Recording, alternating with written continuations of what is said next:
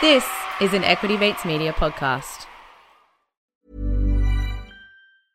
Small details are big surfaces. Tight corners are odd shapes. Flat, rounded, textured, or tall. Whatever your next project, there's a spray paint pattern that's just right. Because Rust new Custom Spray 5 in 1 gives you control with five different spray patterns. So you can tackle nooks, crannies, edges, and curves without worrying about drips, runs, uneven coverage, or anything else. Custom Spray 5 in 1. Only from Rust When your skin feels nourished and glows, you radiate confidence. Osea makes giving your skin a glow up easy with their clean, clinically proven Mega Moisture Duo. This seaweed powered duo features two of Osea's best sellers, Undaria Algae Body Oil and Undaria Collagen Body Lotion. Glow from the inside out. Get 10% off your first order with code GLOW at OseaMalibu.com. That's O S E A Malibu.com code GLOW.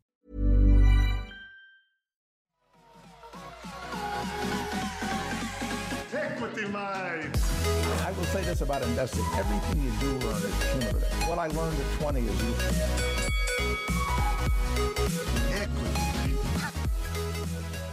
Welcome back to another episode of Equity Mates, a podcast that follows our journey of investing. Whether you're an absolute beginner or approaching Warren Buffett status, our aim is to help break down your barriers from beginning to dividend. Now, if you've just joined us for the very first time, a massive welcome to the Equity Mates community. Congrats on starting your investing journey. If you want to get up to speed, we have a podcast called Get Started Investing that will get you from zero to feeling confident getting into the markets. But with that said, my name is Bryce, and as always, I'm joined by my equity buddy Ren. How are you? I'm very good, Bryce. Very excited for this episode. Uh, we love the fact here at Equity Mates that we get to connect with some of the best investors in the business, pick their brains, learn from them.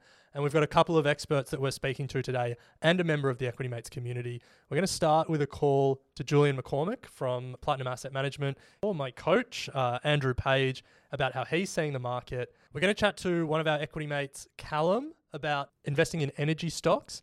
And then back to Andrew to talk about one of the companies that's on the top of his watch list.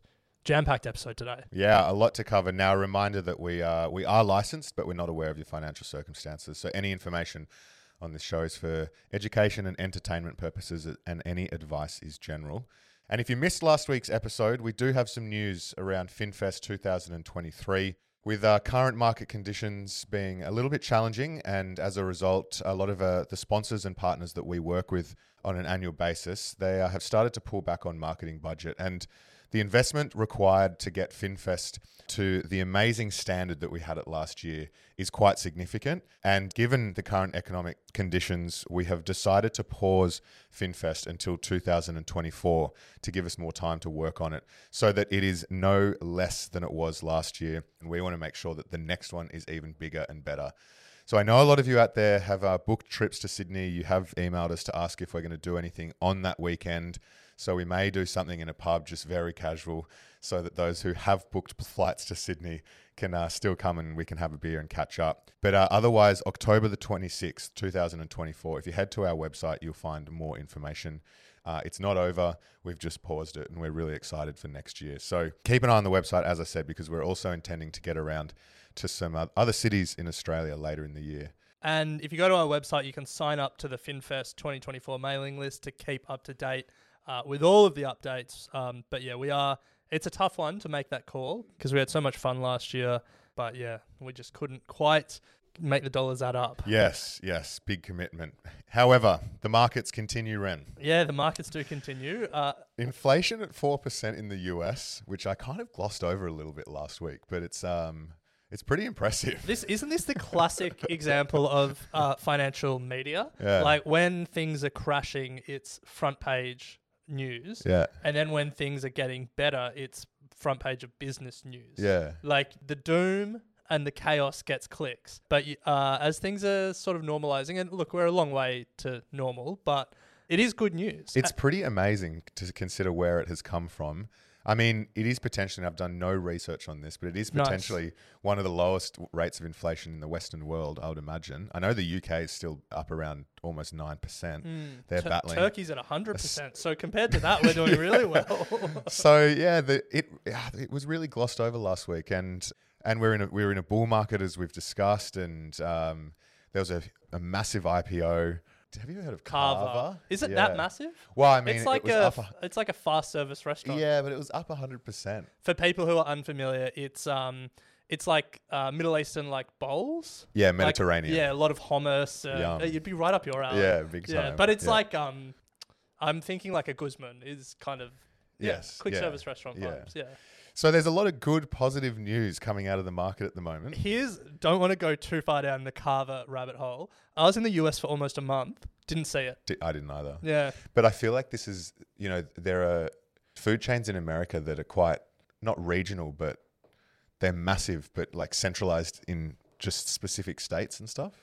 Like Yeah. they're not national. Yeah. It's yeah, it's not like Australia where it's not that hard to like. You're either big or you're not. Yeah. Yeah. Anyway, with that uh, sage analysis, let's keep moving. Yeah, so there are some positive signs. We're not out of the woods, but you can like see the edge of the tree line and the fields beyond it. Yes. Just really stretch that metaphor. Uh, US inflation at 4%. IPO is happening. Reddit is trying to get its books in order Mm, and uh, uh, up the price of its APIs because it's it's been talked about as an, as about to go public for about two years now, and it probably just missed the window in 2021. Um, but that's one I'm pretty excited for. Also, what Reddit did is exactly what Twitter did before it IPO'd, so it's not it's not unprecedented. But in Australia, our inflation rate is a bit higher still, seven, six. About that, yeah. Um, but we wanted to speak to Julian McCormack because he is focused on the US markets. Uh, he came on the podcast last year and had quite a bearish take, uh, thought that the worst was still to come. And we wanted to get him back on. If, if there's one thing we really admire about the best investors, it's their level of conviction, and they can hold conviction uh, through you know periods where the market is telling them otherwise. yeah. So we wanted to see if Julian was still convicted. Yeah, he always has reams of uh, stats and information uh, available. So we we gave him a call, and uh, here's Julian's view on where does the market go from here. Domino's Pizza. Uh, the inflation guys, five to eight fifty. Hello. How are you? good, good. How are you? Very well. That's good. Got I've got Ren Well. here. yep. How's it going, Julian? Yeah, awesome, awesome. And are those two meat lovers pizzas coming or? I ordered them ages ago. So Julian, we're in a we've just hit a bull market. First question is is this bull market real? And then I guess the follow on from that is where to from here? I, I think the definitional thing about a bull market being up 20% is not all, all that helpful. By that definition, we had, I mean, at least one, and I think two bull markets in 2001 alone. I think we had a bull market in the first quarter or maybe first four odd months of 2008 as well. So I, I just don't think it's very helpful. By implication, the the answer to your question is no, it's not real in the sense that these are all probabilistic things, right? So the probability is very high that it's not real. Could it, could it be something else? Sure. Um, but the probability of this market um, making meaningful new highs and continuing on um, ever higher looks pretty low, given given the following. So the odds of recession are extraordinarily high, and we've only just started the credit contraction uh, in the US, and earnings expectations haven't been taken down even remotely enough. Probably, probably, um, sort of, sort of across the board. So, if you go and look at any of the coincident indicators of economic activity, they are cloudy at the absolute best and pretty negative uh, at worst. The lagging indicators look kind of good, and the equity market is something in between. And I think what people look at in general when they're thinking about the state of the economy is GDP, unemployment, and the equity market, and none of them help you looking forward. And I know people will say, oh, but stocks discount the future and blah, blah, blah. They actually really don't a lot of the time. So stocks are terrible at discounting recession and discounting earnings um, shocks or contractions before time. Otherwise, we wouldn't have been surprised by 2008 or 2000 to 2003 or 1974, or right? Why would it have been a surprise, and why would markets have halved if stocks were discounted in the future? They weren't. Stocks are very good at, and that, this is really interesting psychologically too. I think, uh, as an aside, um, that that that's an interesting thing because stocks are very good at discounting the end of recessions. So as unemployment is rising and things are getting worse and worse and worse, markets uh, economically, markets tend to bottom and start going up. So that is interesting. They do look well statistically. You know, we don't have a whole lot of recurrences. And you know, n, n isn't very high, but they look like they do discount the end of recessions and the emergence from recessions pretty well. And that could be what's happening now. You know, that is what is happening in, in a bunch of sectors that I look at, you know, sort of most closely in terms of investor behavior. So investors, particularly in the States, are wanting to say, ah, we've had our contraction and therefore I can go and buy early stage cyclicals like trucking or steel stocks to a lesser extent, or um, you know some of your sort of cyclical industrials, and that's possibly right. I, I, I sort of doubt that. So just bear in mind that the very mild recession of 2001 corresponded to a 20% earnings decline in the states. The rather deep recession of 2008-9 saw a 50% fall in earnings, and we're looking at something like a 2% maybe 4% fall in expected earnings in the States before hockey sticking up in Q3, Q4, and then growing 10% next year and 10% the year after. And that is all possible. But I just ask people to remember that we're now operating in a GDP mm, one ish percent growth, you know, 1.6 last quarter, something like looks like one this quarter. And so earning, earnings growth was fantastic in very high GDP growth with loose financing conditions and, and massive fiscal stimulus. The fiscal situation is now flat year on year going forward, and we know what the Federal Reserve is doing. So they're not being accommodative, they're being quite the reverse. And earnings probably need to come down quite a lot. So, and, and when, I, when I say that, I, I think people will be surprised. Bank credit or commercial banks is growing at 1.4%. That's a data point through to April. Redbook sales, retail sales, that's growing at 0.6% year on year. That and these are nominal numbers, not real. So adjusted for inflation, volumes are falling year on year, and that Redbook number is through to uh, last week of May. You can people can and people won't be able to get Redbooks on Bloomberg, but people can just Google uh, advanced retail sales uh, in the states. It's on it's on FRED, which is the St. Louis Fed's thing. Uh, that's been flat for about a year in terms of dollar numbers.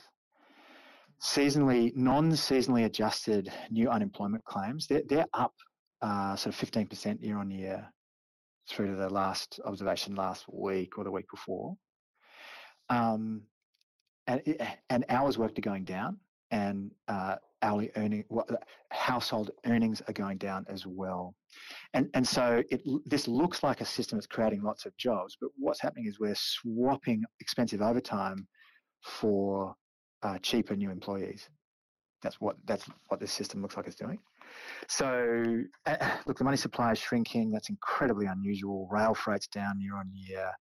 The cost of uh, trucking freight around the place is down, you know, 15%. That's very, very unusual.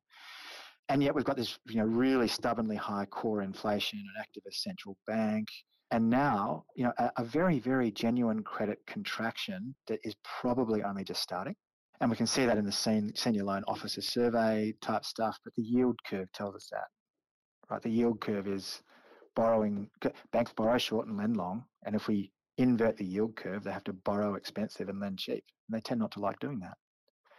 So all of these things, all of these things just argue for immense caution. And just people just need to understand that you know, markets do this. In bear markets, you get ripping rallies. Probably, could it be something else? Absolutely. Could you know, I, I don't know. no, no one does. That's why we're um, calling you, but, Julian. We want to know. I know. Um, but but I, I would just say that the stuff that everyone was bearish about in October and November is happening and has happened. And the data is bad and equity markets are good. And that's very disconcerting, by the way. Like for folks who aren't really participating in this rally all that much. It's very, very disconcerting, and that's normal. I mean, this is this is hard. This game is quite difficult.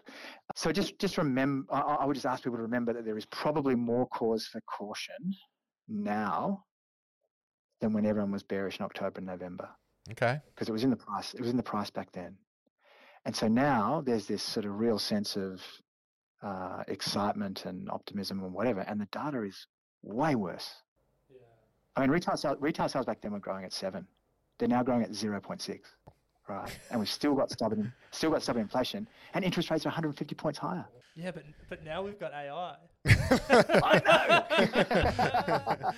know. yeah, and and the and the AI thing is great because it's it, it it might be that Nvidia in particular is the greatest stock of all time, but it might just be that it's Oracle again or Cisco again, Hmm. and they were they were fabulous business. Oh, well, Microsoft again. I mean, Microsoft was probably the best business in the world in 2000, and it went down 90 percent. Yeah, 90 percent. yeah. right? So by the time we got to 2010 or whatever, you'd wish you never heard of the thing, Mm, mm. right? So I'm not. That's not a prediction. It's just saying, hey, everybody, when you take a trillion dollar market cap company to, to that level of market cap on 20 times revenue, being pretty generous with revenue, you have never got a good outcome. It- Like this, this is. That, that has never happened. So, Yeah. Right. This might be the first, but hey, um, but equally, equally, once it's got to 20 times sales, hey man, why can't it go to 40? It can. Like totally. Like bubbles bubble. Yeah, yeah, bubbles that's it. bubbles be bubbling. Yeah, yeah, yeah. Bubbles be bubbling. um, so, Julian, uh, a lot of what we just spoke about there is the US. Do you have any views back here at home? Rock solid. safe as house, safe as houses. Oh, Um, don't. Safe as houses has a particular meaning in Australia at this point. That's in why I time. said it, mate. That's why I said it. Uh, look, I'm, I'm, I really oscillate on Australia. Y- Your listeners and you guys will know it better than me because I don't spend any time thinking out or loo- looking at Australia. But, but I, very high household indebtedness and massive asset prices with with a small and open economy and high migration. That that's been a fantastic recipe f- for success.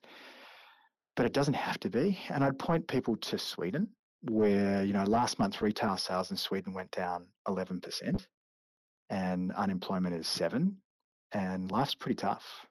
And Sweden is, in some ways, uh, you know, it's more sort of manufacturing than resources, but it, it, it is pretty similar to us. Lots of migration, very high asset prices, uh, lots and lots of household debt. And so it's interesting that we're relying on these truisms that have worked for the last three or four decades, which is, oh well, no, they'll just turn the they'll just turn the migration tap on. Yeah, well, what happens to your wages then? Hmm. So so if we if you do get a problem, you get it pretty badly, right? Because you erode your own purchasing power to support the asset stuff. And I, I just think Australia is very simple at a fifty thousand foot view. We've just had a collateral spiral, and that's what Japan did in the eighties. It's a milder version of it, but it's it's still pretty strong. And what I mean by that is you put more borrowing capacity into a system and then it's collateralized against something and then the borrowing capacity forces up the value of the collateral and then that then pushes up the ability to lend more and then that pushes up the value of collateral and then that pushes up the, do you see what i mean Mm, Hmm. mm. Well, how did that pan out in Japan? not that well yeah. Not so that well. the real price of houses fell like 90% Wow. for 30 years Jeez, could you imagine? Mm. Ninety percent fall in the real value of houses. That'd be. He'd never recover. Well you don't really and guys that's why people retired poor in the 80s Mm. because they're Japan is a very very acute case, and we're not our banking sector is not regulated like they were in the 80s. It was farcical what they allowed to happen. So don't get me wrong. I'm not I'm not drawing equivalence. I'm just using it as a cautionary tale. Much more apt is to remember that in in real terms, um, the value of equities, particularly in the US, fell by about 75 to 80 percent from the late 60s through to the early 80s because you had pretty high inflation the whole time. And whilst it didn't feel like it went nowhere because stuff went up and down and up and down and up and down, you never went anywhere, anywhere in terms of capital appreciation from 67 to 82. And Australia was a bit better than that, but we still we still had that real erosion uh, be, because of the influence of inflation. And we're, we're just sort of pretending we don't have this devil's bargain, which is for the good of you know the, the, the value of future promises. You do have to get inflation out of the system, and that is what central banks all over the West are telling us. But the equity market's saying, yeah, cool, because and, and that means I can go and buy them tomorrow. But but probably you need to crush earnings much lower every single time you get an the onset of inflationary boom, your earnings go up. Because just simply put, arithmetically, any business that has a positive margin, your, your revenue line is bigger than your cost line. So if you inflate them both, your margins go up. It's just really simple stuff. If you're running a milk bar, you'll know if you've got inventory out the back and the what you can sell it for goes up, but you don't have to get more inventory in, you make more money. That happens. That's what just happened. So now we're forcing down producer prices and consumer prices from from very very high levels of margin and thinking it's all going to be good. It could be, but it would be pretty unusual. And this is none of this is the end of the world. What I think any of this is is just going to be like the early 90s or the early 80s and probably a bit of a milder version of the early 70s where you had two you know, pretty big, pretty big bear markets. Well, Nice. we got we got through those periods, so we will get yeah, you through get this through period. it. you get through it. That, that's exactly right. And the most important thing now is to have a bit of caution. I, I think now that everyone's really excited, and just remember that when everyone's sort of soiling themselves again in a few months or a few years or whenever, that's when you can have another go at things. But it, I d- I th- it really is time for very extreme caution, I think. Awesome, Julian. I think that's a great spot to leave it. Um, it's always so interesting listening to hear what you have to say. So uh, I know, no doubt, the Equity Mates community will have um, will have really taken a lot from that. But uh, we appreciate the time. Um, Now you've got to re- you've got to remember though to come and talk to me when everyone's sort of really worried. because then you'll be like, "Let's go." be Yeah, yeah, yeah. Let's That go. might be the You can say the reverse. Yes, yes. That's well, right. Yes, you're on our speed dial.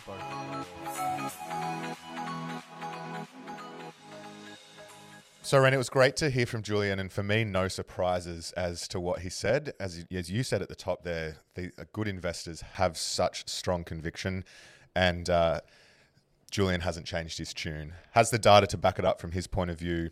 Obviously, feels there is more to come, and and history has shown that there are plenty of times where a, bu- a bull market like we're in is only a blip in a larger bear. Yeah, what what he said about you know this happened in 2001 and 2008, and then we've got another leg down is an important reminder.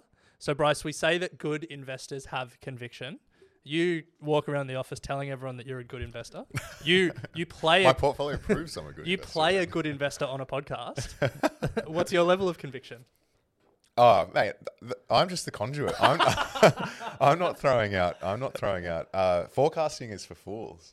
I play what's in front of me. Nice. Yeah, and in front of me right now is the Just bull like market. just like Pat Cummins on the end of the fifth day, he just plays what's in front of him. yes. No, look, I obviously don't have. Um, I'm nowhere near as. Uh, I don't have the level of conviction that Julian does. I, I don't know where it goes from here. I just enjoy hearing both sides, and it- it's one of those confirmation biases. I could go out and find all the articles in the world to say that we're all good and super positive, and this is where we go. And then you can go the flip side and find all the articles and talk to people in the world where it goes the other way. So I, I sit in the middle. What about you? I have incredible conviction, like 10 out of 10, 100 out of 100 conviction that over the long term, the stock market Sure. will be up. And I have zero incentive to play a shorter game than that. I don't have the career risk that people working in asset management have. You know, they have to be right in the short term and outperform their peers to get promoted, to get bonuses. I don't have the uh, competitive tension that people that run their own funds have, where they need to outperform benchmarks year after year to keep money in their funds. As an everyday investor, I can be purely focused on the long term. And so for me, it doesn't really matter if the US stock market is up 10% or down 10% in the next six months because I know that either way I'm going to dollar cost average in and try and find great companies. So um, it's you can play different games in the stock market. And Julian, because he's at Platinum, because their investors expect them to outperform, that's the game he has to play. And I love learning about that game, but I love being able to opt out of that game as well. Mm. Well, speaking of finding great companies, let's move to your mentored. Yeah, let's do it. So, uh, for people who are new to the show, welcome. Uh, as part of uh, Bryce and I's ongoing journey to keep learning, become better investors, we've each found a coach, a mentor, uh, sensei uh, this year. And uh, we're sitting down with them, asking the questions that we have, and just continuing the journey of becoming better investors and recording it all. And last week, I sat down with Andrew Page from Strawman and just had a chat with him about uh, the stock market, how he's seeing some of the these areas of hype, and then uh, we got stuck into some uh, individual company chat. But much like what we just heard with Julian, I just wanted to start with how Andrew's seeing this current moment um, because there's a lot there's a lot going on. Let's uh, let's start with just what's happening in markets because we're in June, we're almost uh, halfway through the year, and it's clear that the biggest thing at the moment is AI hype. It really started with ChatGPT at the start of the year, but Nvidia, their quarterly update, put some very big numbers out there in terms of their forecasts, and now everyone's claiming to be an AI company. And there's some pretty funny examples we've seen in Australia. Temple and Webster is one that Bryce and I have been joking about.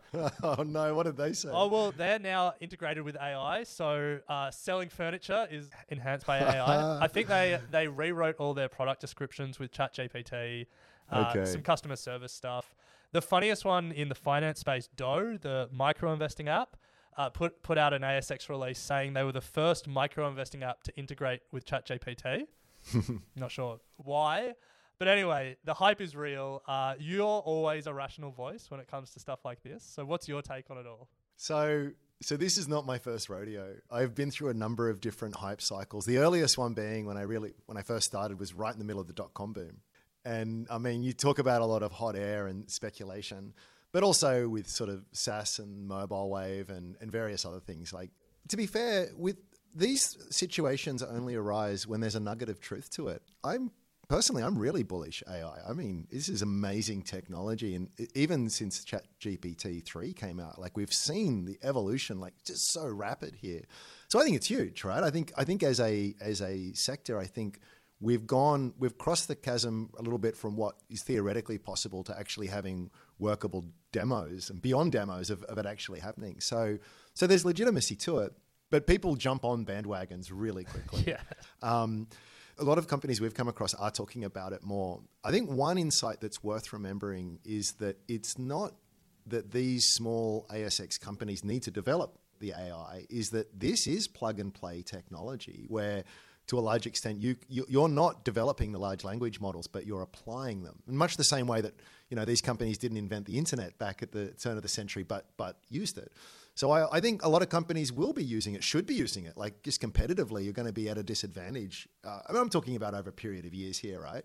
So there is legitimacy to it. But the question you've got to ask is, is that what what edge does this give you? And from that angle, my hot take is that companies best able to leverage it in a way more so than their competitors are those that have proprietary data sets.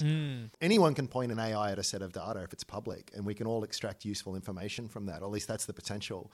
But when I, if I'm Volpara and I own all the breast imaging uh, uh, images data, you know, if I'm um, uh, Catapult and I own all the sports analytics data, if I'm EnviroSuite and I own all, you know, that that it, it actually I can use it as much as anyone else can. But I've, it, as we know with AI, a key part of it is the data set that you can train it on and then extract it from. So. I guess my very long answer, mate, but I, I think my take home is there's legitimacy to it, but 90% plus of what you see is absolute hype. I I don't know if you remember, but like in the early 2010s, uh, there was all this data is the new oil, and like Yes, the Economist would put it on the front of their magazine and stuff like that. And it always felt a bit how you going. It's like uh, you know, Facebook and Google were monetizing data, but most companies were collecting a lot of data and not really figuring out what to do with it. Exactly. Yeah. It feels like this AI is the unlock to make that true. Yes. So Charlie Munger, right? He's no idiot. And he was on record, I'm going to forget the quote, but the paraphrase, he said something about the internet's not that big a deal because while it'll be good for society, it won't be good for businesses because everyone will use it. It's it's essentially a commodity in nature. Which is actually a really, I thought, decent take. I mean, it's easy to be critical of that view with the benefit of hindsight, but at the time, I, I thought it was a, a contrarian but useful sort of insight. And in a lot of ways, it was kind of right. You know, you guys use the internet for your business. I do it for mine. Well, so what? We all we all kind of do.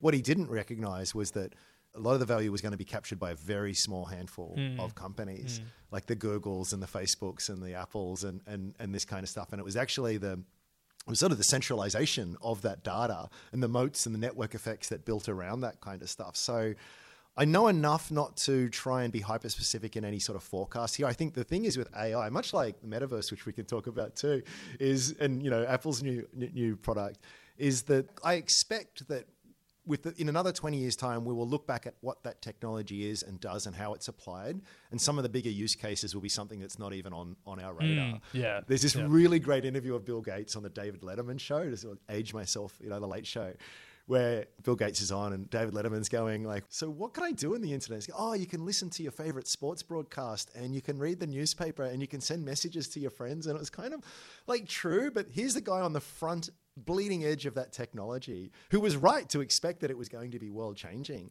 And the much as much as he could imagine was just basically a form of radio and digital newspaper which you just miss the point of the internet. Yeah. i think ai i think ai will be the same right? So i i wouldn't touch anything just because it's sprouting ai i'd want to actually sort of see viable use cases from that develop and because if it's right, this thematic has a long way to play out. It's 2023, right? This is like decades after the the internet, right? And and it's still evolving and growing. So a lot of people will get burnt in the way, and there'll be a lot of bubbles popped. I'm sure. Yeah. Well, speaking of new technology, you mentioned Apple's product launch, and it feels like it's the topic on everyone's lips. And I've got to ask what you think about it.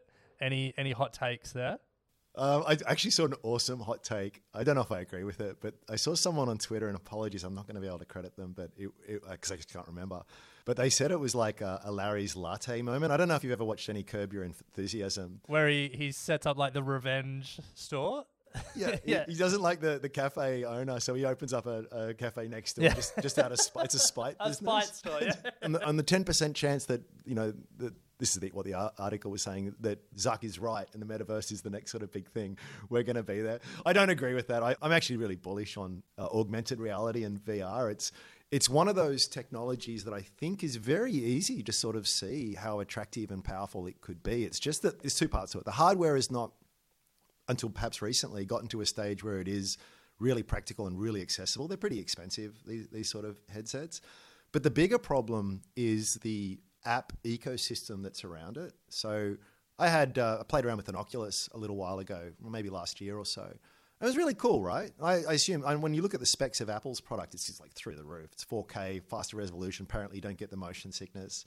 But there was, there was, you know, I could do uh, Beat Saber, which is an awesome game. You know, I could, I could watch a YouTube video in a novel way, but there just wasn't that much around. Imagine the iPhone.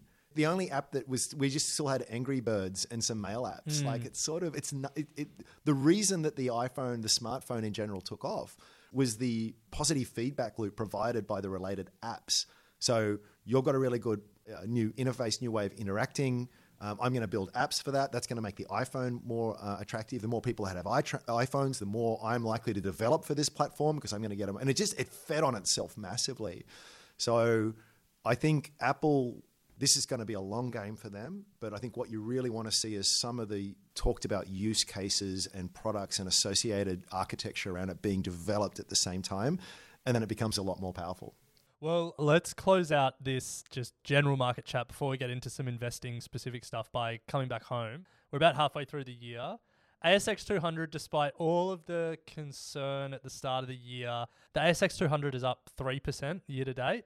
What's your take on how the market's gone six months in and where to for the next six? Yeah, like this is why I don't time markets. Right? Yeah. so you just can't predict it, and I think a lot of the bears, the, the arguments that they made, I don't think necessarily a lot of those risk factors have gone away. In fact, in some cases, they've kind of accelerated. I know of a few investors who have not had real losses, but suffered massive opportunity cost losses because they just sit on the sidelines waiting for this crash that sort of never comes. And maybe you will be right eventually, but if, if you've sat on the sideline watching markets go up 50% and then you get a 20% dip, and then you buy, like, you know, it's, you've not, Yeah, you're you've still not behind. yourself. Yeah, yeah, yeah. Yeah. So this isn't an argument to say, "I don't worry about it. Nothing's going to happen." I just, it's actually to say, I have, I have no idea, other than markets are always surprising in in the short term. I mean, it's worth noting that you know it's not just year to date. Let's take a longer lens. You know, it's it's the All Ordinaries is really not that far off its all time high, which I think it hit in November 21 or late 2021. Given everything that's happened with bank collapses and the sell off in tech and surging interest rates, which are the real elephant in the room here, it's like, uh, it's not too bad. It's certainly a lot better than the Nasdaq and other other things. A story of commodity prices and other, just sort of the weighting of, of our of our index. So you do get a. It's it's it's uh, interesting to look at it through a different lens. So the All Technologies Index. So this is a subset of the All Ords, which is focused obviously on technology stocks. That's up 15% for the year. Now, again, context matters. It's down 29% since late 2021. So, you know, but it, it shows you the extra sort of volatility within that. But it also shows you where the heavy lifting is coming, which is the same factor in, in the in the US. You, you said it was worse than the Nasdaq, but the Nasdaq's up 37% year to date. Oh, there you go. Okay, sorry.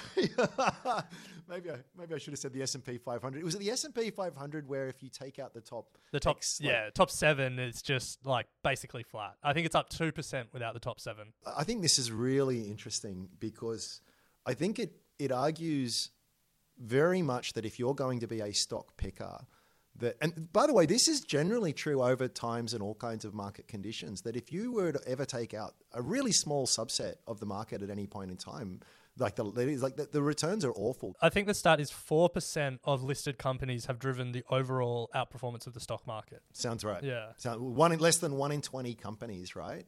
And so what that says to you is that if you're going to miss out on that one in twenty, you're not going to get anywhere near the market returns. Yeah, it's often why people misunderstand index investing. Index investing isn't because you want to own a little bit of everything and everything performs about average. It's because you don't want to miss out on the few that will build your wealth. You nailed it, man. You absolutely nailed it. And there's nothing wrong with that, right? It's just like when I own the VAS or something ETF, I guarantee that I own at least a part of what's going to be probably one of the, you know, the better performing stocks over the next 10 years. Definitely, yeah. And I know that, that a whole bunch of the stocks in that index are going to do absolutely terribly or just mediocre, right? But that's that's cool. I actually I actually invest directly very much on that on that premise, in the sense that for me it's not about strike rate. For me, it's about the average. And so I fully expect when I look at my my portfolio, I you know at least sixty percent. I'm not going to cover myself in glory, Yeah. right? There'll be companies I talk about and just like no, it didn't work out. But it's not a oh no, that's that uh, something's fundamentally wrong.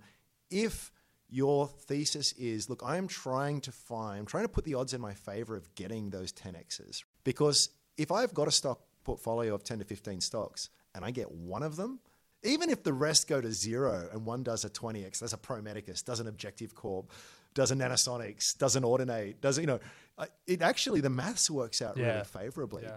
Do you know? And, and, and I think that where you need to have a little bit of discipline there is, is recognizing when theses are clearly broken and, and getting out. But also, and this is the harder part, having the emotional fortitude to, to not lock in profits. Because that strategy falls flat on its face as soon as you get a 30% gain on. I mean, can you imagine anything more painful than being the person that bought Amazon, I don't know, at three bucks and sold at 10, thinking I'm a genius? And, and by the way, I've done that a million, well, not a million times, but I've done that loads, right? Well, I think a lot of Australians lived through that with Afterpay. They Yes. doubled their money on Afterpay and then saw it go 10x from where they where they sold. The lesson is if the company is executing, like it will go through periods of extreme and even silly valuations. So Objective Corp I mentioned before. So just a very quick shout out. 'cause I wrote about this recently. So if you don't know it, OCL is the ticker. It's a masterclass in capital allocation. It's just a phenomenal business. But in 2015, you could have bought shares at two bucks a share, right? And now they're 13. They got up to above 20 uh, uh, recently, so they've sold off with some of the techs. But it's still, you know, the business is just kicking goals. But what's interesting, had you bought in 2015, that would have been after a 10x gain already, because in 2012 it was 20 cents.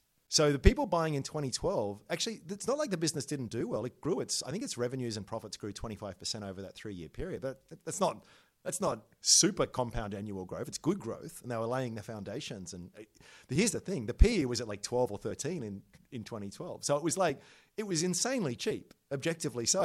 Excuse the pun, but but, but imagine the person who bought then and then sold in 2015 going well now that the, the, yeah the shares have done well because i expected that the business has done well and that's what i was sort of basing my investment on but i didn't base i didn't base this 10x on a massive multiple expansion and now things just look a bit silly but the lesson was actually selling was the dumbest thing to do because it actually, you know, went up another eightfold from from or not yeah about eightfold from there. So um, it, it is it is uh, you've got to be careful of weightings and the rest of it. But I think if you're going to adopt this approach, that when you catch a monster, you know, a baby giant, if you will, and you jag one, you want to hang on to that for dear life. And it's not like you completely ignore valuation, but you need to be much more lenient on valuation for very, very high qualities with genuine business momentum and execution.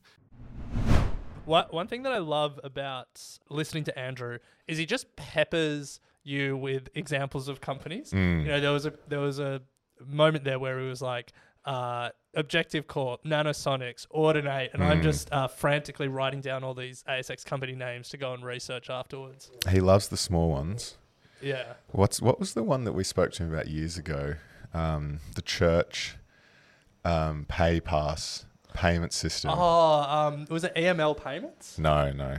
I've just done some googling, Bryce. It was PushPay. PushPay, yes. No idea how it's gone since. Well, we can also do some research on that. All right, Ren. Well, we're going to take a very quick break. And on the other side, we're going to hear from one of our community members, Callum, to discuss energy and then jump into one of the stocks that is at the top of Andrew's watch list that he's teased out over the last couple of sessions with you. A company that is 10 million market cap, profitable, and has $100 million in revenue.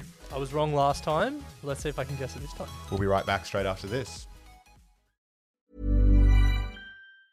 Small details are big surfaces. Tight corners are odd shapes.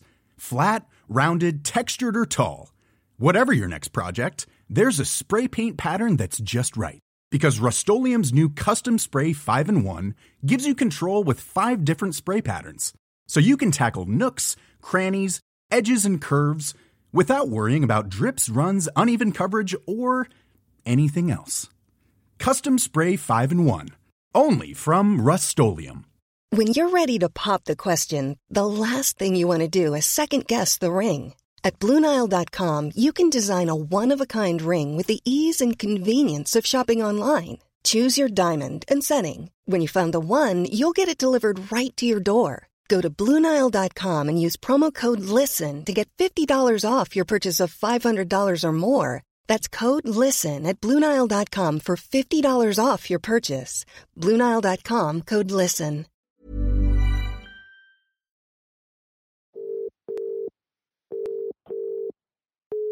Hello, it is Bryce from Equity Mates. Am I speaking with Callum? Yeah. Nice. How are you? I'm good, thanks. How are you? I'm good, mate. I am here with Ren as well. G'day, Ren. Well, we love chatting with the Equity Mates community, so thank you for giving us uh, giving us your time. You commented on the Facebook group, didn't you? Yeah. yeah, you jumped into the Facebook community to ask about um, getting exposure or access and investing in the energy industry. Is that right? Yeah, yeah. Um, uh, I think I said a long time lurker, first time poster. and yeah, I, I just basically posted because I was just after some general advice and I wasn't really sure how to think about energy stocks in a defensive sort of way. I've heard about people um, talking about using those sort of stocks as a, like defensive when things are going a bit bad for your stocks, and then just how to compare the different companies and what to think about and all that sort of stuff. And when you when you say energy, do you mean like the um, downstream, like the the retail? Uh, energy retailers like your AGLs and your Origins, or you mean more like upstream producers like your oil companies and your coal miners and stuff like that? Uh, I'm I'm more the retail. Yeah. Yeah. Okay. So I think uh, when you're thinking about like those downstream retail players, the key thing that you've got to think about is so on, on one side they're retailing to people like us to businesses. They're selling electricity, which is really a commodity. Um, and all states in Australia outside of Vic and SA have some regulations on the price of electricity or gas, or like electricity or gas retail prices. So there are some price controls on that side. When you've got a business where the price that you can charge is pretty fixed, but the price that you pay is floating, that's somewhat risky. You either have to be able to procure at a lower cost, you have to be really good at hedging price risk, or you can get squeezed on price. And that's that's what some of the I think last year or the year before when energy prices really got high, AGL and Origin really got squeezed. And I think they weren't profitable for a few halves because they just didn't manage the price that they were paying for electricity and then the price that they were charging rate like charging was regulated and so they ended up not making money. You want to find the like the low cost operator if prices are fixed is essentially what I'm saying in a really long and roundabout way. I would also challenge that, uh, like traditionally, there are probably better defensive sectors. I don't actually invest directly in any energy company. I don't think I ever have, from memory. Um, obviously, outside of superannuation and and a lot of the index funds that I hold, but it, it's too cyclical for me. Is is the issue? How about this? Are there any specific energy companies that you're interested in? Because I have an episode coming up with old mate Henry Jennings before we fly out that I'm sure I could get his take on. He, he would have some things to say. He would yeah, have some yeah. things to say. Uh, are there any epi- uh, any stocks that I could take to him for a quick yay or nay? Not not off the top of my head. I guess um, I'd want to look at look at some stuff that's uh, a bit further upstream. Because you pointed me towards um, the uh, ETF fuel, I think, and quite a lot of that's outside of Australia, isn't it? Yeah, so Fuel is the Beta Shares ETF, and I think they just track global energy. So they've got a lot of the big oil companies. They've Yeah. got like uh, Chevron, Exxon, Yeah, yeah. Uh, Shell. So that's a good one to start for inspiration, at least. So I've got the list here. Biggest holdings: Chevron, Exxon, Shell, Total, BP, Conoco, Phillips. So top six, all oil. Oil. It doesn't feel good. Five of Yeah, yeah. I mean, you, you would have you would have had a Schlumberger. you would have had a great year last year. Was oil, no the year before oil. Last year was the trade when Ukraine got invaded. Oh, that's right. Yeah, Yeah, yeah, yeah. yeah. I, actually don't really understand why this is the case, but what we've heard from a few experts is that solar is essentially a commodity. Like anyone can create solar panels. They're not expensive to install. That's why we put them on our roofs and everywhere. And China makes them cheaper than everyone else, but it's really a race to the bottom. There's not a lot of margin on solar panels. Whereas wind, there's like three big companies in the world that make wind turbines. And so, and for some reason, they're not a commodity. Um, and Vestas is one that is over in Europe that is a big wind. I think Mary Manning spoke to us about that back in the day. So that might be one to look at. That's just me just remembering something. That's certainly not certainly not investment advice. Yeah, I've just asked Bard about Vestas. It's a Danish manufacturer, seller, installer, and service servicer of wind turbines. World's largest wind turbine manufacturer with over twenty nine thousand employees. There you go. They cre- they have installed over 166 gigawatts of wind turbines, enough to power over 60 million homes. Nice. Well played, Bard. For me, it's like energy is a tough business. Upstre- upstream, it's a commodity, and you you deal with the price cycle. Downstream, you deal with sort of price controls and stuff like that. But it's necessary, and there are going to be big winners. But I I don't have any names that come to mind if I'm trying to pick them. Yeah. Yeah. I'm happy to uh, take a few ideas to Yeah, let's go to a real to. Henry, um, and we'll hit you up afterwards, Callum, and if he has any ideas on, on what to look at in, in the both upstream and downstream, or whether it's a good idea at all. I think for me, as we've said, it's it's a cyclical part of the market. It's volatile. Prices are volatile, so you do need to pay a little bit more attention to it than perhaps some of the other sectors that you can invest in. But have a great uh, have a great evening, Callum. Appreciate the call. Good luck with it all. Yeah, appreciate it. Have a good one. All right, catch See ya. ya. Bye Bye. bye. If you'd like to speak with us on the show, hit us up at contact at equitymates.com or join us in the Facebook discussion group. So, Ren, a couple of episodes ago in one of your sessions, Andrew teased that he had a company on his watch list, right at the top of his watch list, that was a 10 million market cap, that was profitable, and that was doing $100 million in revenue. One that you've been trying to figure out. You've had one guess. Yep. Got he- it wrong. Then he gave me another clue. Oh, what was the clue? Uh, he so he told me that it had a hundred did a Okay. hundred million dollars in revenue. Yeah, nice. And so I put my stock screener skills to the test. Uh, before that clue, there was about fifty or so Australian companies that were valued around ten million dollars and were profitable. And then add in hundred million dollars, it narrowed it down to seventeen. Wow. Still a lot that I could get wrong. Um, luckily, uh, someone from the Equity Mates community came in and really helped me out. Oh, nice, nice. Well, um, let's get stuck into it.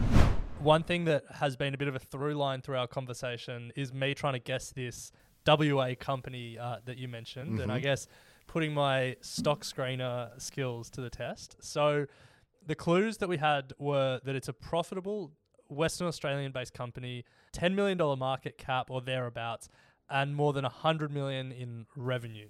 Mhm. And this was a company that was doing the rounds on Strawman and, and was uh, an interesting one. Mm. People hit us up in our Instagram DMs and helped us narrow it down. I, I put those criteria in a stock screener, Yep. and there were 17 Australian companies that came back. Um, including some interesting ones. Yellow Brick Road, Mark Bouris's company, $20 million market cap, $290 million in revenue. Not profitable though. Booktopia, the online bookseller, $26 million market cap, $240 million in revenue.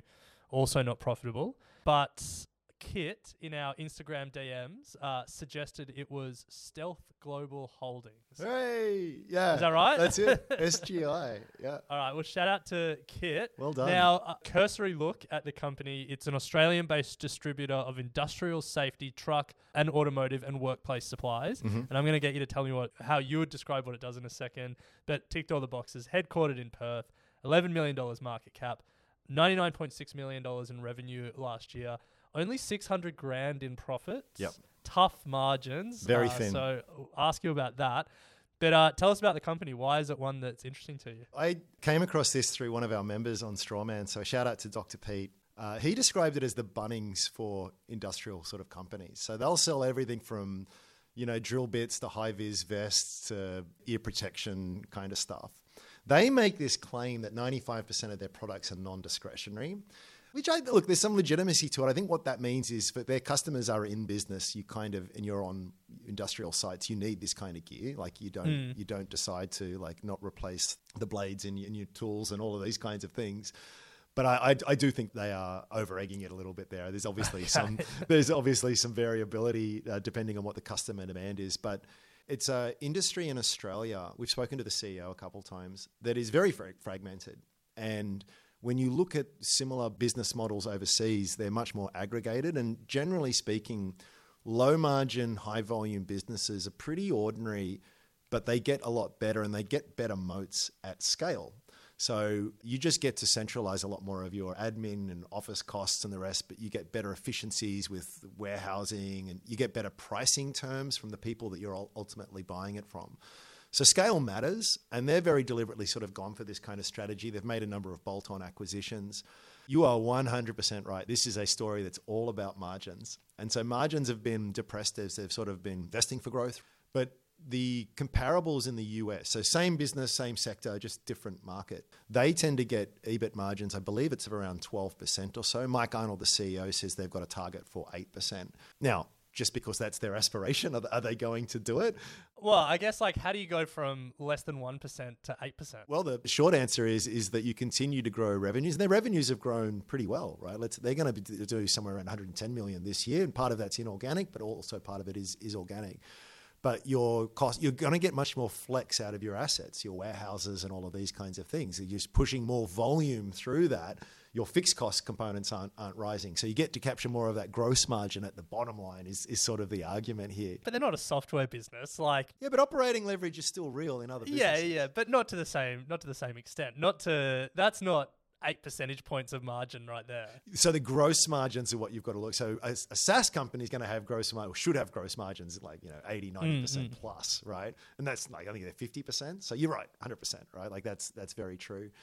But I think if this was a company that was trading at a different valuation, I just wouldn't look at it. But it's a very deep value play layered onto a company that seems to be aggregating fairly well and still delivering decent growth with some decent industry tailwinds in the sense that there's a lot of onshoring given sort of geopolitical tensions. If you were, even if you're a bit bearish on sort of the macro scene, I, I can see a lot of infrastructure spending, stimulatory sort of efforts. You're going to need these kinds of um, uh, companies to sort of help that. But I, here's my here's my argument to you, and we'll get into this more when we talk about valuations. Is that I think it's wrong to just take management's aspiration. Go, oh, he said eight percent, so they're going to get eight percent. And oh my gosh, if you apply eight percent margin to the to the oh, they, you know, they're on a P of three. But but I think evaluation is as much about scenario testing as it trying to legitimately just specifically a- end up on the exact valuation. And so you can say, well, let's say things don't quite go to plan. Let's say the top line really just hovers around, you know, maybe it's a bit below 10%, 7, 8, 9%, and the net margins only get to 2%. There's a huge margin of safety in Yeah. there in the sense that if they don't execute well, well, you're still holding a profitable business here, a real business uh, with real assets. Uh, I think there's a lot of asymmetry in the price. If they start to get some margin improvement, there's some tentative signs on that. They seem to be signaling a pretty strong conviction on their capital situation by suggesting they're going to start paying dividends in the not too distant future as well, which you can only really do if you've got free cash flows and the rest of it. So I feel as though as a company that's like spent a lot of years building up the base, they've got a clear strategy, a fragmented market. It's not just about roll ups, there's demonstrated organic growth within all of that. And as the business sort of grows into itself and unlocks not SaaS operating leverage, but nevertheless some, some scale advantages and operating, you kind of get to even when you start factoring in pretty low margins, it just seems it just seems overly cheap. Yeah, to yeah, me. yeah. I don't. I didn't mean to be so negative, but I guess you know, I I come from a uh, retail background. Coles and Woolworths are on sort of high two percent net margins. Uh, Wesfarmers as a conglomerate, which includes Bunnings, obviously, and Kmart and Target and Officeworks, I think are on six percent net margins. So they've got scale. By the way, I love the pushback. I mean, this is this is exactly the kind of conversations you want to have, and there, there's such legitimate questions that, that that you're asking. So if if the margins don't start to widen and reasonably soon, thesis busted, right? You know, it, it it's it's fully within the probability set that that, that could happen. Well, I mean, What- I mean, you know, at some they just got to keep growing their revenue. They, you know, they get to a billion in revenue, and all of a sudden that uh, six hundred thousand in profit becomes six million in profit. I'll give you a maybe a contrarian take on this, but I have come to the conclusion that not in all cases, but in many, low margins are a moat. Yeah, this is the classic Amazon argument. Yeah, yeah. Yeah, yeah. I mean, it takes. You've got to be careful with that. I mean, there are things that are very low margin because it's just absolute commodity in nature, and wherever a decent margin arises for whatever reason, supply side responses tend to sort of nullify that. It's why it's why commodities always trade, and I'm using commodities in a broad sense. I, I would classify an airline seat as a as a commodity, Mm, right? Or in this case, you're talking about like uh, head, like safety goggles and uh, earplugs and stuff on a work site. Yeah, I mean, there's there's so many different. They call them SKUs, stock keeping units. There's a whole bunch of products, but yeah, a- a- absolutely. Um, but let's say that you and I, now I'm getting these margins, um, even though the fact my scale gives me much more favorable buying terms than the smaller guys. So if I want to get into this sort of game, I've got to build volumes up to a, to a to, to your level before I can even get that that sort of uh, variable cost base.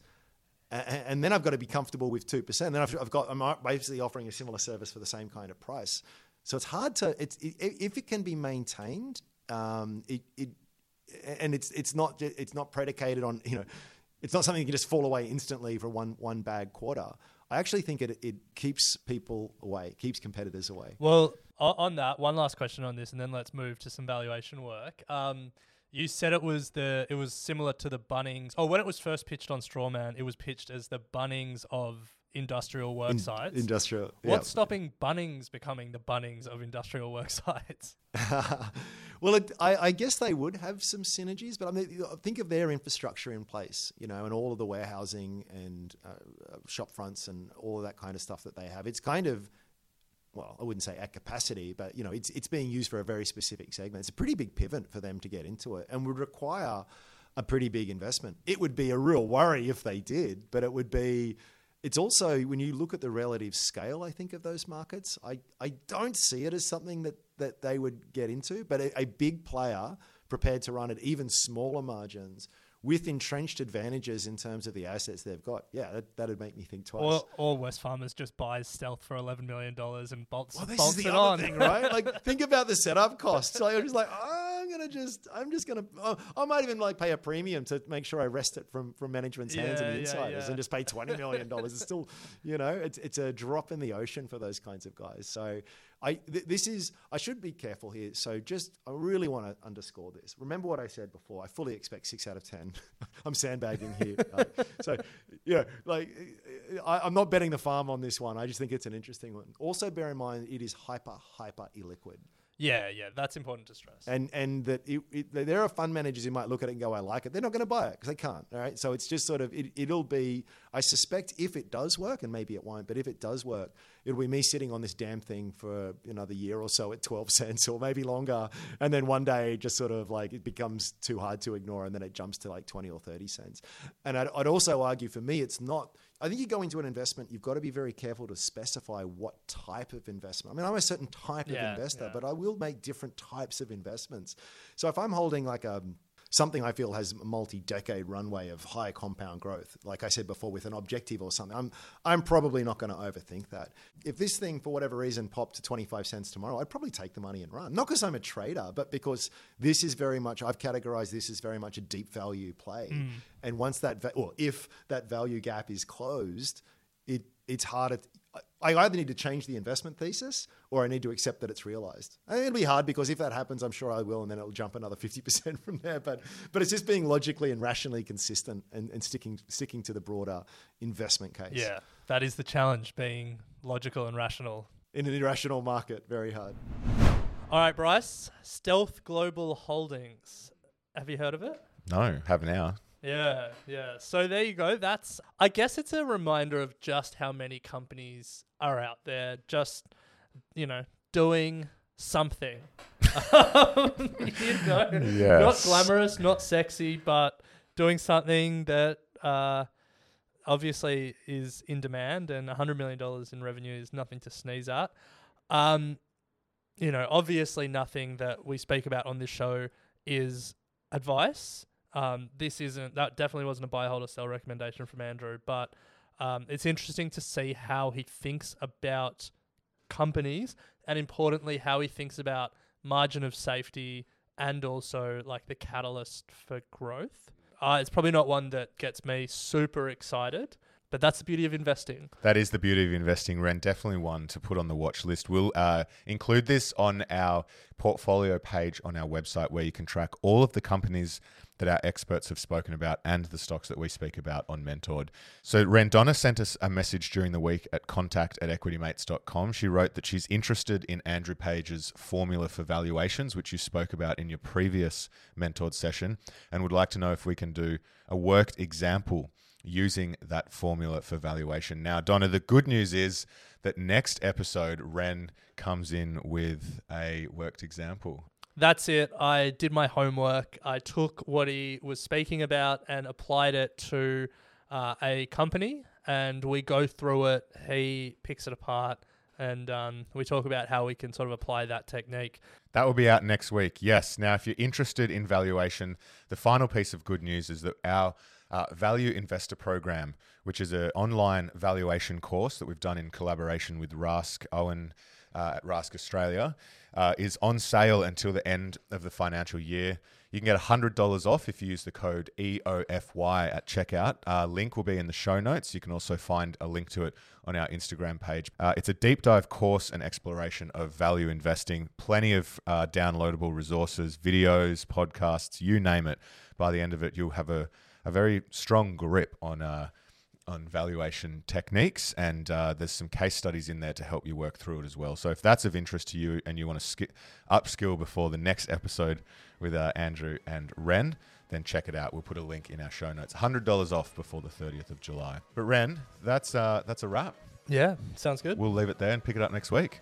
You have been listening to an Equity Mates Media production. In the spirit of reconciliation, Equity Mates Media acknowledges the traditional custodians of country throughout Australia and their connections to land, sea, and community. We pay our respects to their elders, past and present, and extend that respect to all Aboriginal and Torres Strait Islander peoples today. This podcast is intended for education and entertainment purposes. Any advice is general advice only and has not taken into account your personal financial circumstances, needs, or objectives. Before acting on general advice, you should consider if it is relevant to your needs and read the relevant product disclosure statement. And if you're unsure, please speak to a financial professional. The hosts of this podcast and their guests may have positions in the companies mentioned. Equity Mates Media operates under an Australian Financial Services License 540697. Small details are big surfaces. Tight corners are odd shapes. Flat, rounded, textured, or tall. Whatever your next project, there's a spray paint pattern that's just right. Because Rust new Custom Spray 5 in 1 gives you control with five different spray patterns. So you can tackle nooks, crannies, edges, and curves without worrying about drips, runs, uneven coverage, or anything else. Custom Spray 5 in 1. Only from Rust Hey, it's Danny Pellegrino from Everything Iconic. Ready to upgrade your style game without blowing your budget? Check out Quince. They've got all the good stuff shirts and polos, activewear, and fine leather goods, all at 50 to 80% less than other high end brands. And the best part? They're all about safe, ethical, and responsible manufacturing. Get that luxury vibe without the luxury price tag. Hit up quince.com slash upgrade for free shipping and 365 day returns on your next order. That's quince.com slash upgrade. Sick of being upsold at gyms? My guy, you're currently a base member. For $90 more, I can upgrade you to our Shred membership. For 130 more, you'll be a Swole member. And for just $300 more, you'll reach Sweat Platinum. At Planet Fitness, you'll get energy without the upsell. Never pushy, always free fitness training and equipment for every workout. It's fitness that fits your budget. Join Planet Fitness for just $1 down and $10 a month. Cancel anytime. Deal ends Friday, May 10th. See Home Club for details.